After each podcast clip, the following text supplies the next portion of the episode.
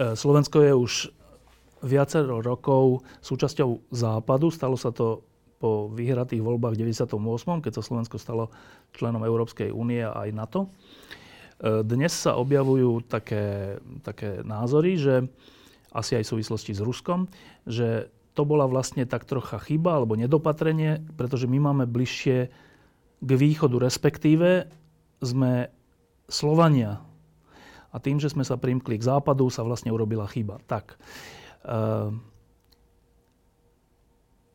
je na tom niečo, že Slovensko je príliš primknuté k západu a stráca tú druhú polovicu plúc? Rastio. Nie. Slovensko de jure je súčasťou západu od roku 2004, ale de facto stále nie sme a stále pracujeme na tom, aby nejako intelektuálne a politicky s tým západom sme sa zžili. Samozrejme, my sme sa potácali v tom komunistickom dedičstve, to, čo ten komunista za 40 rokov zdemoloval v morálke, myslení, v systéme fungovania štátu a všetkom, to sa nedá len tak prekonať. Dokonca si myslím dneska s tým odstupom 25 rokov, že to je oveľa ťažšie, ako sme si možno kedykoľvek mysleli. Ale tá bariéra bola aj z druhej strany, pretože takisto ten Západ eh, za tých 40 rokov si vybudoval iný sentiment k nám. Darmo sme do 48. roku boli nespochybniteľnou súčasťou Západu, hoci takou trošku retardovanou, myslím, nie eh, dehonestujúcou, ale proste tie filozofické prúdy, tie hlavné trendy osvietenecké a tak ďalej sa prejavovali ako neskôr u nás o 100-200 rokov neskôr, ale boli sme súčasťou tohoto. Ja si myslím, že sme prekonali obrovskú cestu od toho 2004. Je to vizuálne vidno aj v Bratislave. Človek pocitovo je tu ako na západe. Vyzeráme už dnes ako západ a ja si myslím, že čas spoločnosti je naozajstným západom, rovnocenným, absolútne. Konečne to aj ten západ začína tak vnímať, si myslím.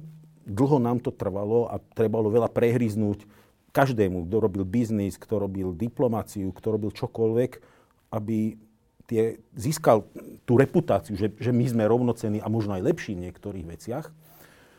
Ale dneska ako keby toto celé sa nám začína roztápať ako, ako, ako ten uh, na pláži, keď si postavíme pracne ten hrad a teraz príde príliv a celé sa nám to pod rukami rozsýpa. No, e- keď sme súčasťou Západu, nestrácame tým vlastné slovanstvo? Ríša.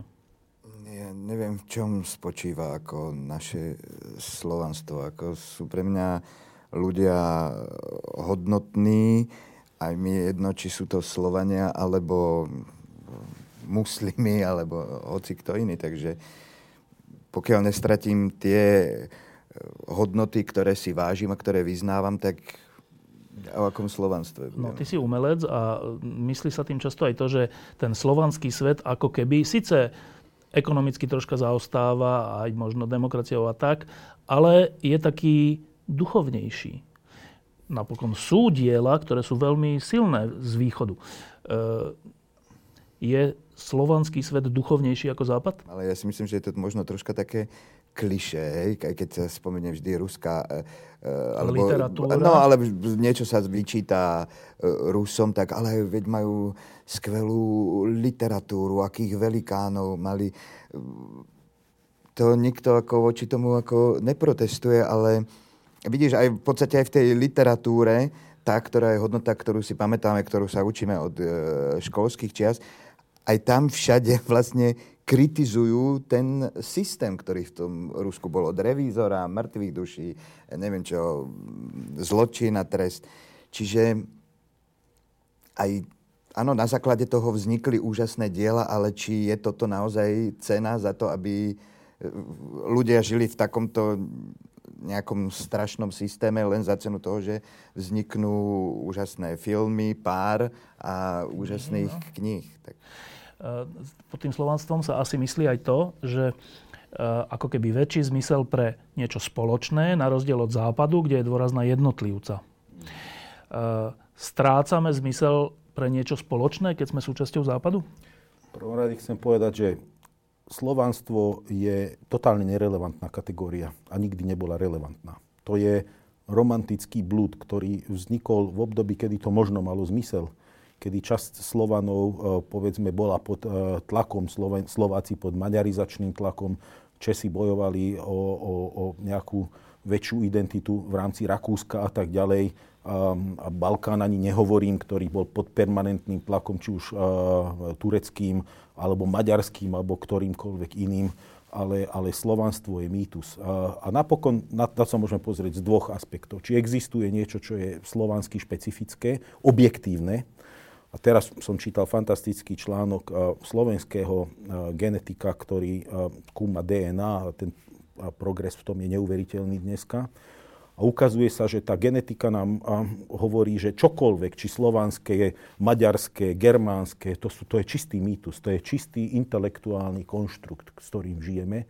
A to je len to, čo si nosíme v hlave. To je naša kultúrna identifikácia ale nemá to mm, nejaký valný objektívny základ. No, si myslím, že toto sú presne tie veci, ktoré niektorým tým politikom, alebo čo veľmi dobre vyhovujú, Absolutne. narábať s takýmito tak. vecami, ktoré vlastne, keď sa spýtaš bežného človeka, tak nikto to nevie pomenovať. Áno, my sme viacej takí srdečnejší a toto. A chod sa pozrieť na Slovensko, vidíš, či sme naozaj viacej srdečnejší, sentimentálni. Áno, keď si vypijeme, tak sa vieme rozplakať, zaspievať si, ale ja myslím, že to dokáže aj západný Nemec mm, alebo Francúz, hoci kto. No a teda ešte raz čo ty, že um, Ríšo povedal, že čo sa týka umenia, on nevidí ten, ten rozdiel, že by Západ bol menej duchovný a tak, v nejakých takých tých verejných veciach v histórii. Um. Je niečo také, že, že Východ je viac schopný nejakého kolektívneho sebaobetovania alebo niečoho v prospech celku? Nie.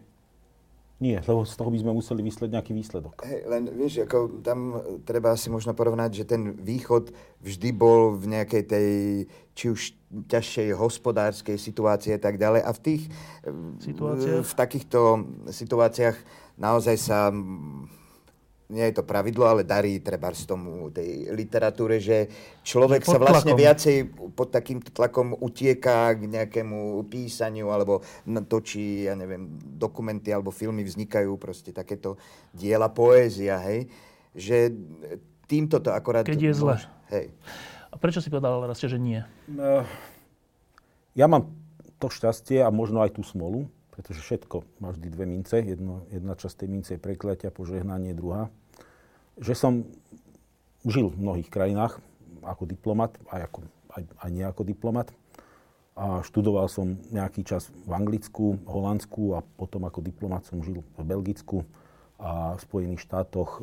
Cestoval som po Francúzsku. No ale okrem toho, samozrejme, že som mal príležitosť cestovať aj v Rusku a tak ďalej a, a, a môžem porovnávať z tohoto. Čiže ja nehovorím o nejakých teoretických konštrukciách alebo o nejakých vysnívaných modeloch alebo o nejakých romantických ilúziách. Vôbec si nemyslím, že je rozdiel v nejakej duchovnosti. A to, si, to si vôbec nemyslím. A individuálne, kolektívne, my totiž z núdze robíme cnosť. A ja sa obávam totiž, že to Rusko bolo tak strašne zaostalé oproti západu dlhodobo, že tam nič iné nezostávalo tým ľuďom ako kolektívne zomknutie sa voči despotizmu, ktorý tam vládol. A takmer historicky kontinuálne tam vládol. Pretože až na nejaké záblesky nejakých demokratických momentov za posledných možno 10 rokov, alebo za posledné 10 ročia po 89. to bol permanentný teror. A čo nám zostáva v dobe permanentného teroru? Proste ako nejaké kolektívne zomknutie sa, ktoré samozrejme končilo kolektívnym sa ochlastávaním. A určite, že ja nespochybňujem, ja nehovorím, že je národ, ktorý je cenejší a menej cenejší. Rusi sú rovnako kvalitný národ, aký, ktorý, ako ktorýkoľvek iný. Len ja si myslím, a možno toto, k tomuto ma v politológii zvádza moje vzdelanie, exaktné vzdelanie uh, z chémie. Pretože ja si myslím, že tak ako aj v chémii, tak je to aj v spoločenských procesoch. Keď dám rovnakú sadu molekúl uh, do, do jedného priestoru, a urobím ten pokus za istej teploty a istého tlaku, dostanem na druhej strane nejaký výsledok. Keď tie isté molekuly dosadím do iného tlaku a do inej teploty, dostanem úplne iný výsledok. A toto isté platí absolútne aj pre ľudskú spoločnosť. Keď tá istá množina ľudí, pretože si myslím, že plus minus sme rovnako geneticky kvalitný materiál ako homo sapiens, ale v iných podmienkach, spoločenských, konštitučných a tak ďalej, vyprodukujú iný typ spoločnosti. A my v tomto sme oveľa viacej uh, inherentne, alebo tým, na, tým, tým našim historickým založením, sme oveľa viacej súčasťou západu mentálne. A cítime to veľmi inštinktívne, pretože keď tu bolo zlé, keď boli obdobia ekonomickej migrácie koncom 19. začiatkom 20. storočia, kam ľudia utekali? utekali na západ do Spojených štátov, do Kanady a nebolo to len kvôli tomu, že tam boli ekonomické príležitosti, ale za to, že sa tam mentálne komfortne cítili. Keď bolo zle z politických dôvodov, ako bol holokaust, maďarizačné tlaky pred prvou svetovou vojnou predtým, um, politické prenasledovanie po 48., kde ľudia končili. V priestore, ktorý im dáva lepšiu sebarealizáciu a zároveň ale aj mentálny komfort, tu soft power, ten, ten pocit. A zoberte si to len dneska. Choďte sa lyžovať do Rakúska, prídete do maličkej dedinky, zaparkujete tam, keď si odmyslíte tú Nemčinu. Veď to je copy-paste, to sme my. Tá, tá babka sa pozdraví Gris God. To je ako keď som bol chlapec na dedine. Pozdrav pán Boh, alebo pomáhaj pán Boh, keď kopem v tej vinici, idem dookola. Idú do kostola proste, jedia tie isté veci. Keď si odmyslím Nemčinu, okamžite som tam pocitovo doma. Stačí zájsť na Ukrajinu a nemusím ísť do Ruska. A ja ich mám rád a rád si zájem dobré ruské jedlo, rád si prečítam ruskú knihu. Mám strašne rád ruskú vážnu hudbu. Musorského, Čajkovského, celú mogučiu kučku. O, o tom to nie je jednoducho, ale poviem si, ale toto nie je, môj, toto nie je moja komfortná zóna. Toto nie je miesto, kde ja som natívne doma. Myslím si, že to platí pre drvivú, drvivú väčšinu Slovákov. A posledný mýtus. Um, západ pri všetkej kráse a všetkom, čo dosiahol, upadá a zaniká, východ povstáva z popola. Áno či nie? Ja neviem v čom. Vieš, e, toto ja vždycky hovorím ako z toho starého príslovia, alebo z, toho, z tej starej príhody, kedy sa chvastal uh, pred, uh, pred uh, cisárom rímským, že ako preskočí Rodos a ten mu povie, tu je Rodos, tu skáč. No tak keď teda hovoríme, že upadá oni sú skvetení, tak poviem, tak, tak tu je rodos, tu skáč. Tak ukáž v čom pre Boha, v čom? V tom, že je tam najväčšia rozvodovosť, že tam je najväčší alkoholizmus, že tam je najnižšia priemerná vek, vek dožitia, že tam je za posledných 25 rokov pre Boha, ako tam nedošlo k nejakej modernizácii spoločnosti to, že spoločnosť ťaží len z toho, že má nerastné suroviny, ale keď sa znižuje cena, tak kolabuje okamžite ekonomika. To je, to je rozmach. A v čom je zánik západu? V čom má, že má kvalitnú intelektuálnu diskusiu? Kde sa spochybňujú paradigmy, že tá spoločnosť má istú dynamiku? Um, že uh, v čom upada pre Boha Nemecko, keď je stále technologickým lídrom sveta? V čom upada Francúzsko, keď si dokáže udržiavať svoje tradičné hodnoty? To, to, to, to sú a... veci, ktoré e, sme počúvali od, ja neviem, ja ako malý chlapec si to pamätám, hej, že Západ je proste zahnívajúci a tak ďalej a Východ. Východ, socialistický ano. blok proste je ten, ktorý naberá silu. No, ale... A vidíme, kde to dospelo no, za 30 Stanke, rokov a na to počujeme to stále. Ak je to také upadajúce a také hnilé, tak prečo každý s prepačením Rus alebo Ukrajinec, ktorý zarobil trocha peňazí, tak si, ktorý zarobil menej, si kúpi byt v Karlových Varoch alebo v Prahe alebo v Budapešti. Ten, ktorý zarobil viacej peňazí, si ho kúpi Gaštajne, Bad Gaštajne, alebo si ho kúpi v Kitzbüheli, alebo si ho kúpi v Londýne, ktorý zarobil ešte viacej. Prečo všetky tie decka idú do Oxfordu, do Cambridgeu a tak ďalej. Jednoducho, ak je to taký úpadkový, šialený biznis, tak pre Boha, ako, o čom hovoríme? Ako... Nie, mne to presne prípada tieto ako reči, že áno, mne to prípada taký ako tá zloba, ktorá nejakým spôsobom, keď vidí, že mi niečo nejde a sa mi nedarí, tak človek proste začne byť o to nahnevanejší a zarputilejší. A to, je, to není, že vstáva, to je podľa mňa taká prebudená, znovu prebudená agresia. A z toho mám presne taký pocit. Kyslé Veľmi možno to zjednoduším, ale ja mám totižto z tej krajiny, z Ruska, pocit neustáleho klamstva. Že ne, neverím ničomu, čo, čo povedia. Či padlo lietadlo na tak, Ukrajine, toto všetko proste len proste zatlkať, zatlkať. A presne to je ten rozdiel medzi tou druhou stranou, že Nikdy si nepriznať proste chybu. A že v tom je aj veľkosť povedať, áno, prepáčte, urobili sme chybu. Nikdy som nepočul tak ako z druhej strany, že áno, že v našich tajných službách e, sa robili takéto zlé veci. V našich zajateckých táboroch alebo v tých gulagoch sa e, linčovalo a muč, mučilo. Tak ani raz som nepočul takúto nejakú seba kritiku. A už toto je, myslím si, že dosť okatý príklad na to, že asi tie dve strany niekde tá kvalita je vyššia a niekde nižšia. Posledná otázka na vás obidvoch a odpovedzte, že jednou, dvoma, jednou vetou. Uh, Rastio, ty si Slovan? Áno, ja som Slovan. Ja sa, ja sa cítim, ako, ja nemám problém povedať, že nie som Slovan. Že som. Ale, ale povedzme, ale aká je relevancia tohoto statementu? To, to je druhá strana tejto mince. Ja sa cítim Slovan. Slovák, Slovan, ja sa za to nehambím. A cítim sa ním ale necítim nejakú potrebu sa skrývať pod nejaký ruský dážnik, pretože mám dostatok sebavedomia ako Slovák sa ako Slovan presadiť v priestore, kde si myslím, že civilizačne patríme. Ríšo, ty si Slovan?